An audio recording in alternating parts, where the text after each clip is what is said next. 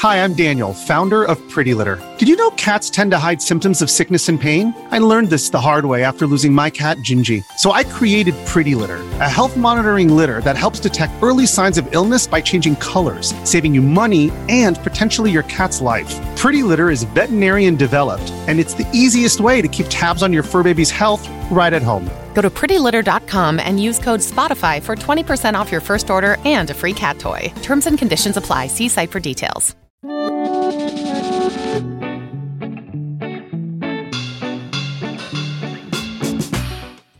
and welcome to another Eurogamer newscast. This week, talking about Google Stadia, which is shutting down for good this January coming. And joining me as ever, it's Eurogamer's news reporting team. We've got Ed Nightingale. Hello.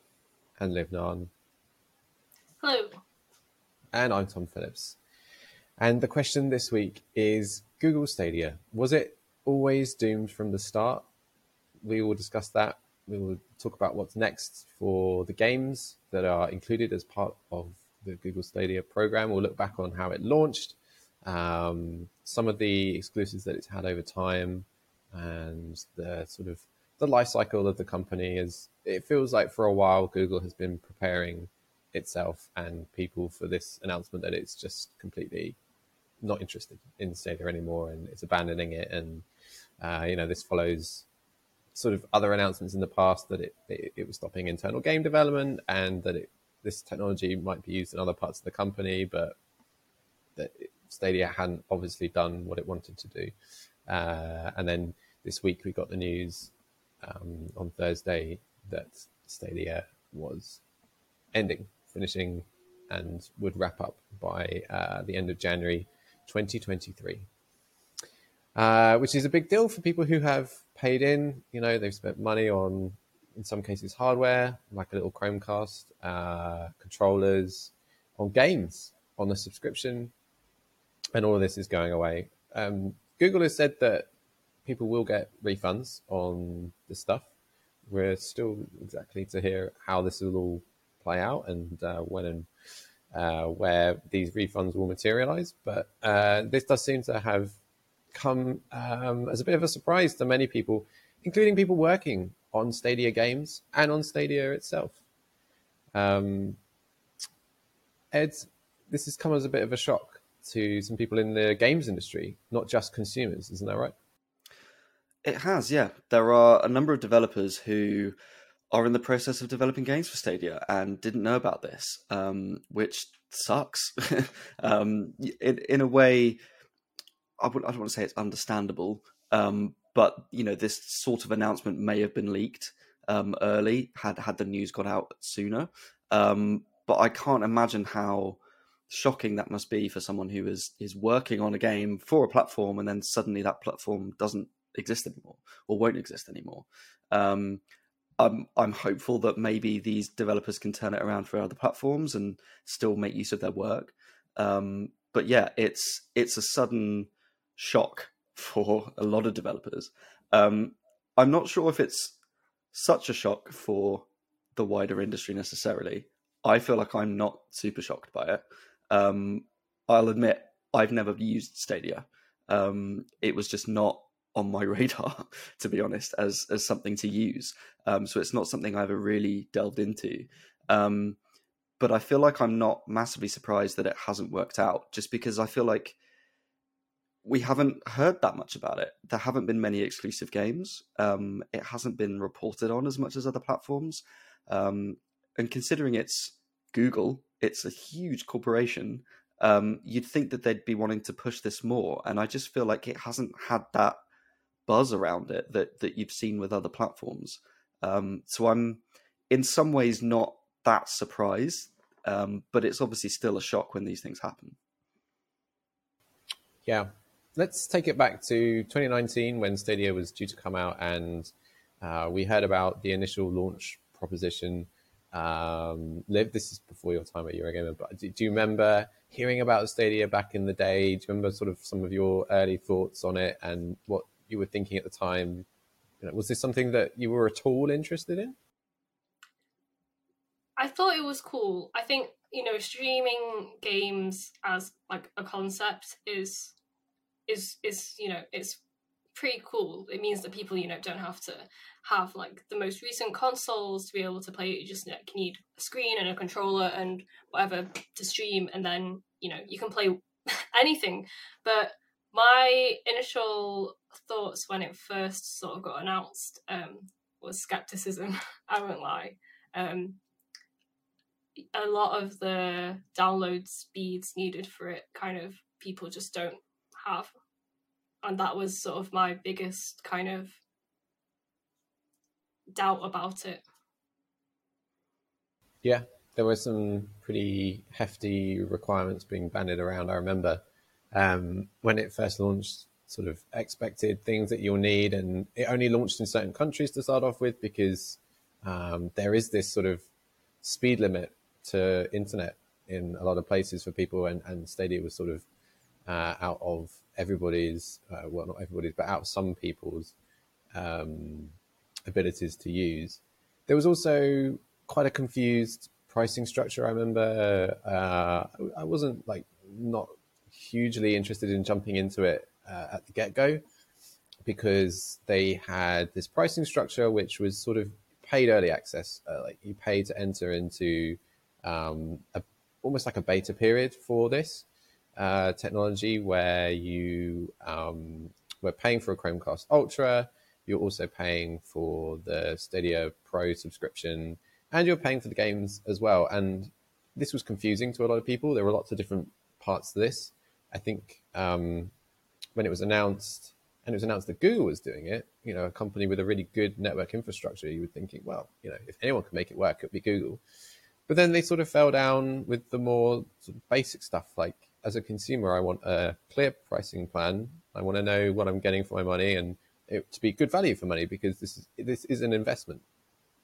Whereas Google was seeing it as like, let's get people in early and get them to pay because, uh, well, it's it sort of reminds me of VR in a way. Like the people who really like VR, like Arian on the video team here at Eurogamer, is a massive VR advocate he's very he's all in on VR, and I think you're seeing the stages of VR evolve as people put money into the concept of it, and the technology then gets better over time. And I think Google kind of treating Stadia in in the same way.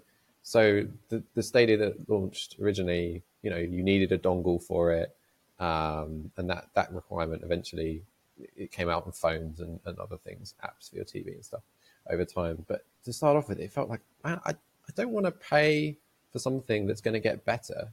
Like I don't care about it that much right now. That was how I was feeling anyway. Yeah, I think pricing is one of the major downfalls of this. I mean, it, it was overly complicated. I think, as Liv said, you know, um, the technology I think isn't quite there in terms of people's internet speeds to make this work. Um, and I think that was the first major downfall. The second is that there just wasn't enough support in terms of actual games. Like a console lives and breathes by its games, and if there just aren't exclusives available, no matter what your platform, if not exclusives, at least good good third party games. Um, I don't think there was enough support for it. But yeah, I think the pricing structure is is also a major reason. It was just too confusing for people, and I think that idea of I'm paying a subscription for access but then I have to pay extra for the games, I think is a massive turnoff for a lot of people. And I can sort of appreciate that, you know, if I want to play games on a PlayStation, I have to buy the console and then the games. Um, and I guess that subscription fee, in a way, is your sort of console cost, but ultimately, is that going to be more over time? Um, but you know, I think the simplicity of something like Game Pass is that you pay one fee and this is what you get access to. Even PlayStation with PS Plus has these complicated tiers that I think people don't still don't quite understand what they're getting. Um, and I think Stadia's was similar in that you know you've got to pay a subscription, but then you've got to pay extra for those games. And the problem is you don't own those games. And we're seeing that now with people saying, well, how do I access this game now? How do I access my save file? um, you know, if if I can't upload it to the cloud and download it on another platform, I've put hundreds of hours into something potentially that I now can't play, and I don't own that.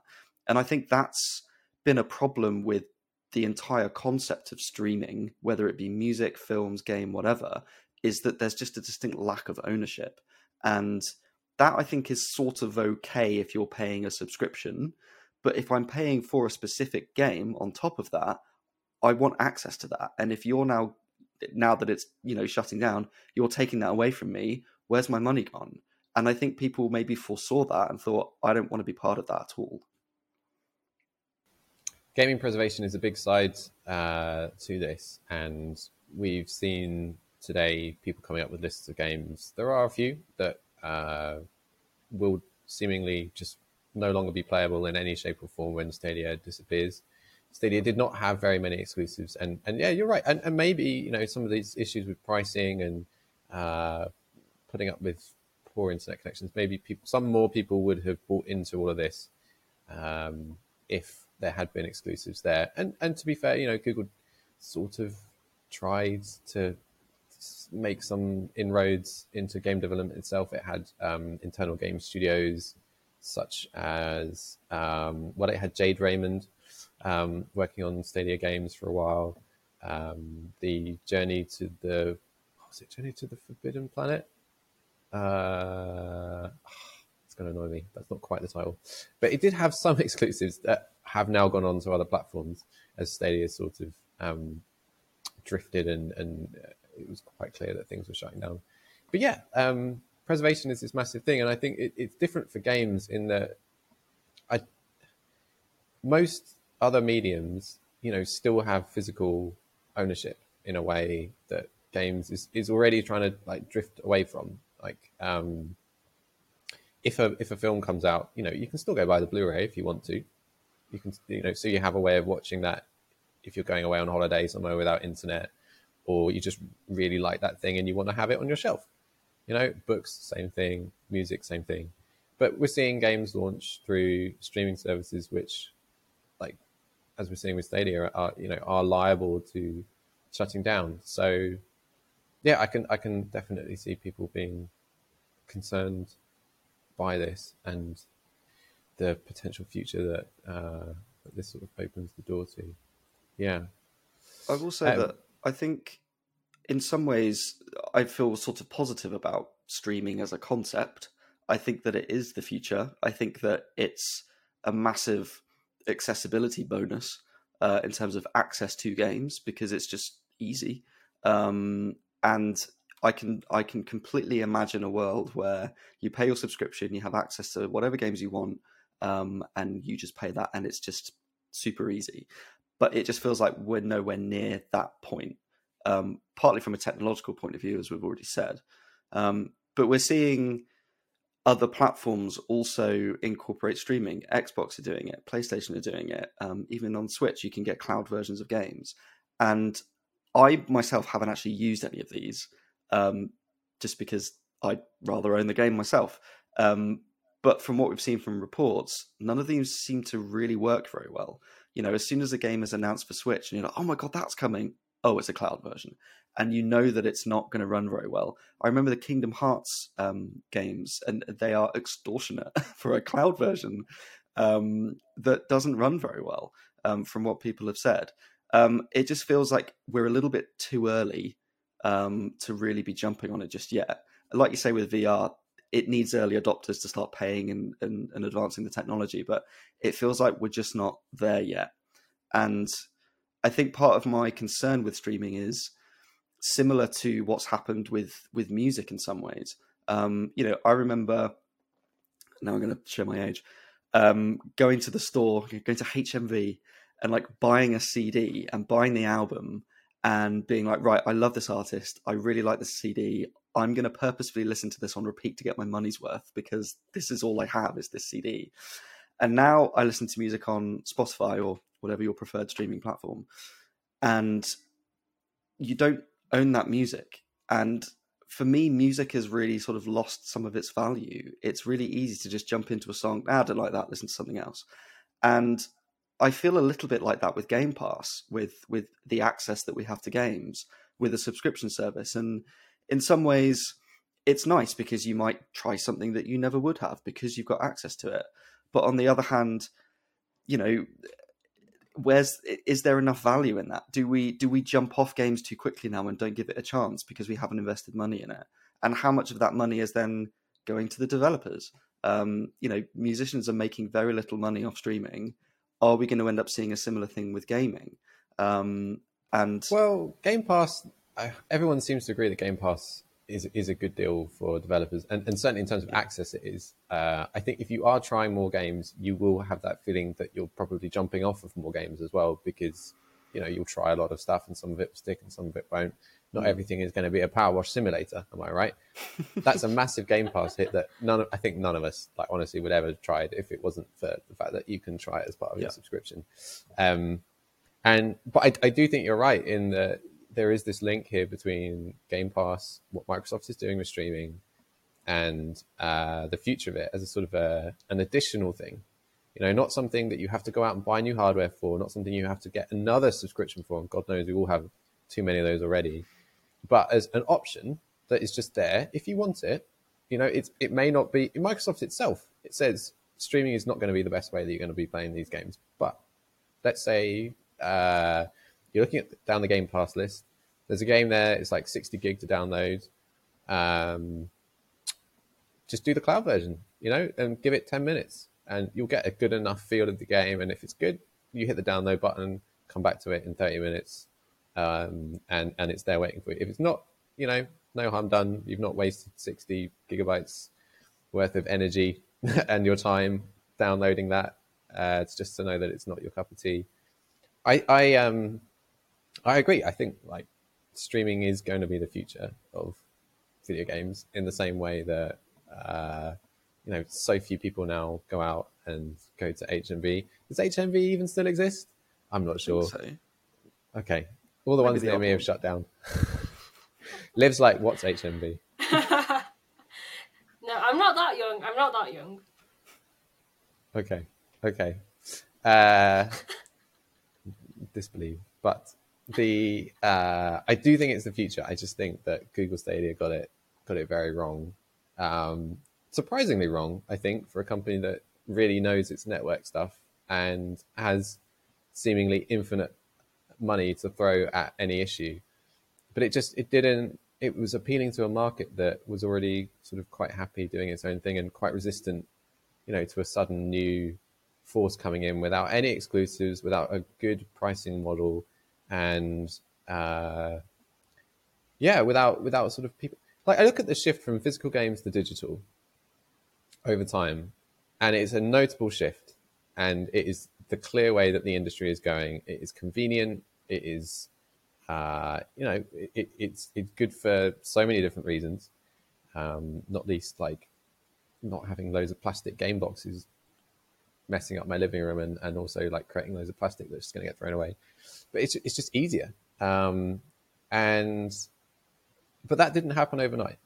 Like the shift from physical to digital has been an ongoing thing over the past decade. And uh, it's been, it, it is, people have, you know, chosen to pick up digital games, maybe small games to start off with, and then like, I can't remember the last time I went into a shop and bought a, a big game even. It just doesn't happen anymore. But I never made a conscious decision like, right, I'm going to go out and buy, let's say, a console that only takes digital from here on out. Um, I, it's just something that I've slowly gotten used to over time. And I think that streaming is going to be the same thing. Like people do not overnight say, all right, I'm going to invest in a streaming console and everything I ever play in the future is just going to be streaming. Um, but with Xbox Game Pass, and I think Sony has noticed this because it is now copying it with PlayStation Plus Premium, bundling that into an existing subscription so that option is there is a much easier way to do it and to grow the streaming market. And then, you know, as you have that gradual shift over the next decade to streaming, hopefully around the world, if it's still here and hasn't burnt down through NFTs by now, it, you will see that um, internet speeds gradually get caught up with um, people's desire to stream games in better fidelity. Um, yeah, so I think streaming is the future, but Google got it wrong, and I think Xbox and PlayStation have have a much better handle on what uh, what the industry transition is going to look like. And you mentioned that change from from sort of um, physical to, to digital, and maybe this is maybe I've got my understanding of cloud gaming wrong. But um, as I understand it, cloud gaming would sort of solve a potential problem with digital gaming, which is um, storage capacity. Like everyone gets to a point where you've just completely filled your hard drive with all these games, and you have to go and buy another hard drive to fill it. Whereas with cloud gaming, you don't need that because you're just streaming it, right? So it, you know, you don't need as much storage um, digitally, which kind of solves a bit of that problem in some ways, um, which could be a good thing. But again, we're we're just a long way from that yet. I think there are definite advantages. Yeah, Dave, do you see streaming as the future of gaming? I think it. I'm not sure if I would say it's the absolute future, but I think I can definitely see it becoming kind of on par. You know, taking sort of an even share of of how people play games with alongside like digital, for example. Hmm. That's my standpoint on it. Yeah, I think it's a growing it's a growing market. It's a growing option, and uh, that option will only become more easy and and technologically, I think, improve over time. It's just trying to launch a, a, sort of offering that's very specifically geared towards that and requires a lot of your money and and just I don't know, just it, there was so much friction to getting involved in it. I think that was that was a big issue going into it. Like, who wants to restart their gaming library all over again? Who wants to pay, you know, for e- e- even just you know pay for games which are available in Game Pass or PlayStation Plus elsewhere? Um, and the catalog was always sort of lackluster because not only was Google having to convince consumers to get involved in it, but it was also getting having to convince publishers to get involved in it too. Um, yeah. So, sorry, Ed. Do we do we think this is the end of gaming for Google? Because they, as I understand it, they shut down their first party studios for this. They're now shutting this down. Is this it for Google in gaming? Do we think that they might come up with an alternative solution in the future? Will they maybe make games in a different way, or are they are they out now? What do you think, Liv?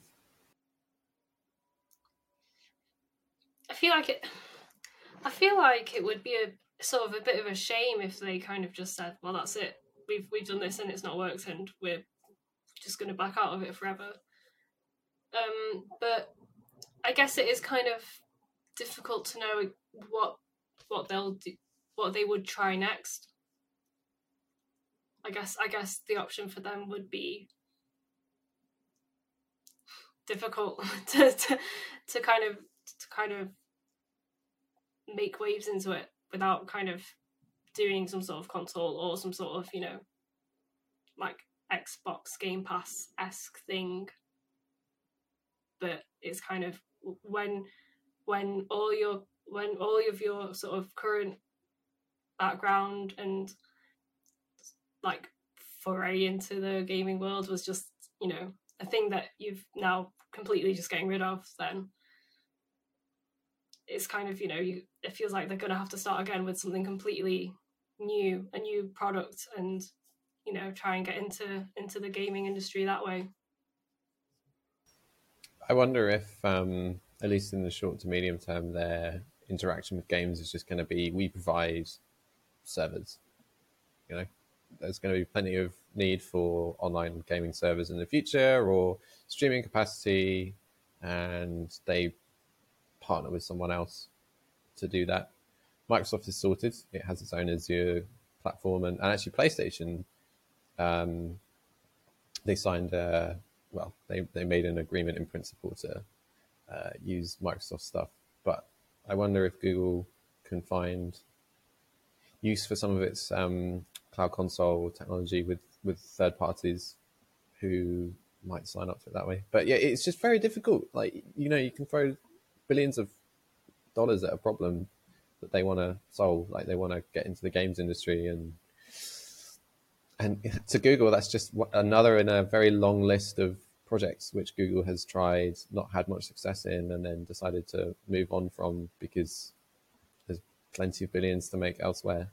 And uh, yeah, it turns out you know you can't money hat a successful game production company in time to make games, to launch games, to support this service that you're also trying to launch at the same time.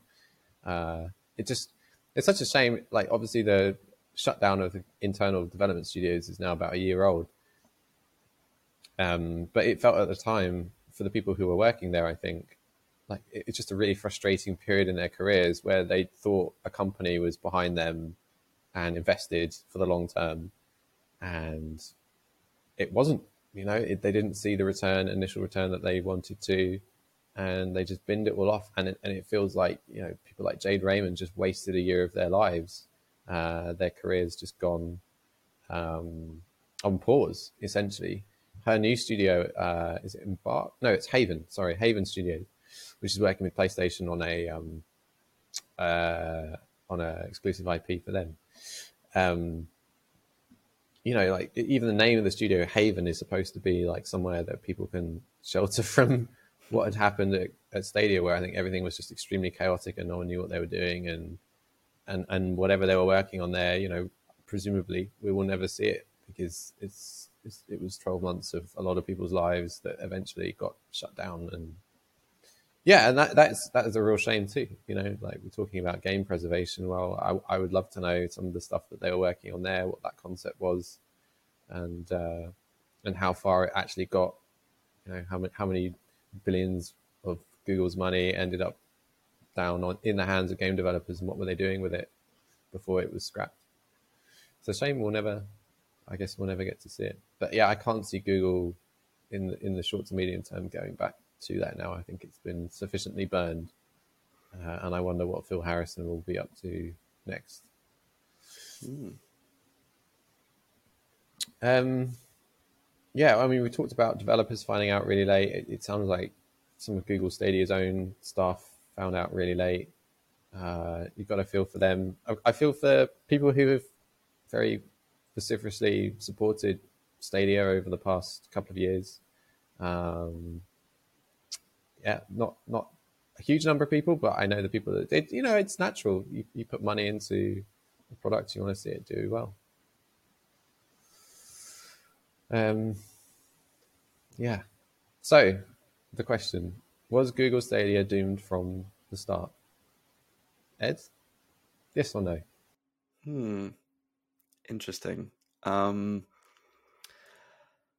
I want to say yes and no. I want to say yes because I I just think that it was in some ways ahead of its time, um, and I think that had technology, or I think technology needs to be better to accomplish what Google was trying to do there. So I want to say yes, but I also want to say no because streaming is sort of working with other you know other platforms. You know, had they got the pricing right and invested in different ways, maybe it could have worked out. Um, but I think it would have taken a long time to get to a point where it's successful. That's some great fence sitting. Well done. Liv, would you like to be a little bit more definitive? Yes or no? Um, Was it doomed from day one? not not to take the coward's way out, but I do agree. I, I, I understand where Ed's coming from, and I do agree with him. But if if you want a yes slash no, I will go with a subjective yes. Okay, I think I'm going to go with uh, unsubjective yes, and say it was. I think when you look at everything that was there and, and not there, critically, it was an emerging technology that just didn't get a great start, and ultimately didn't have a company behind it that was committed to it in the long term. You know, we see Microsoft come out with the first Xbox. Again, Liv, apologies. This is probably before your time.